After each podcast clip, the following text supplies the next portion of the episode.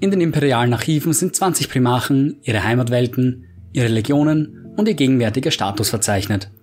Bei zwei dieser 20 wurden jedoch aus unbekannten Gründen sämtliche Einträge gelöscht. Dies sind die zwei verschwundenen Primachen der zweiten und elften Legion. Grundsätzlich sind Informationen zu den beiden Primachen entweder rein spekulativ, unvollständig oder sie schließen sich gegenseitig aus. Mit dem im Hinterkopf sind hier nun Bruchstücke der Geschichte der beiden verlorenen Primachen. Wir wissen, dass die zweite und elfte Legion im 30. Millennium an den Rangdan-Xenoziden teilgenommen haben. Ihre genauen Aufgaben bleiben jedoch unbekannt. Dieser Krieg gehört zu einer der größten Bedrohungen, die das Imperium jemals überstehen musste und dessen Verluste nur durch den großen Bruderkrieg übertroffen wurden. Außerdem ist bekannt, dass die Aufzeichnungen über die beiden Primachen bereits vor dem Ausbruch des Großen Bruderkriegs gelöscht wurden.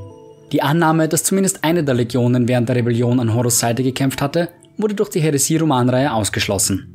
Während Horus in der Schlangenloge seine Visionen erfuhr, besuchte er unter anderem die Forschungsanlage auf Terra und begutachtete die Inkubatorkapseln.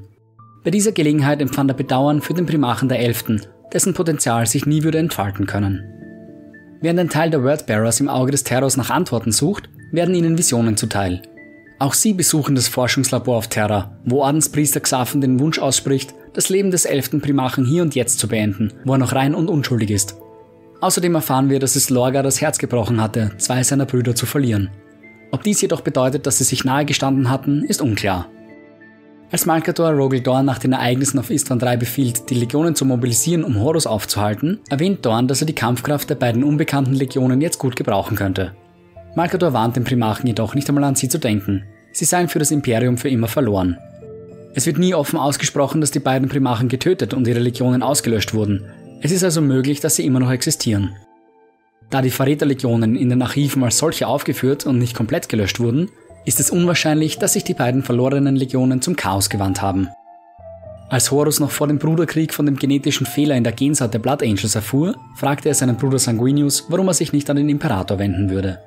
Sanguinius antwortete, dass er nicht für die Löschung seiner Legion aus der imperialen Geschichte verantwortlich sein wolle. Vermutlich hatte also der Imperator selbst die Löschung der Archive der beiden verlorenen Primachen angeordnet. Ein interessantes Ereignis begab sich, als Sanguinius vor dem Großen Bruderkrieg fast seine komplette Legion von Baal in das Signus-System brachte. Die Kommunikation brach kurz darauf zusammen und man nahm an, die Blood Angels seien vollkommen vernichtet worden. Ein Agent wurde von Malkador nach Baal entsandt, um eine Schriftrolle in einem mattschwarzen Zylinder zu überbringen. Diese Schriftrolle war zuvor erst zu zwei anderen Legionsheimatwelten gebracht worden. Sie verkündete die Auflösung der Legion und die Inbesitznahme sämtlicher Besitztümer der Legion im Namen des Imperiums.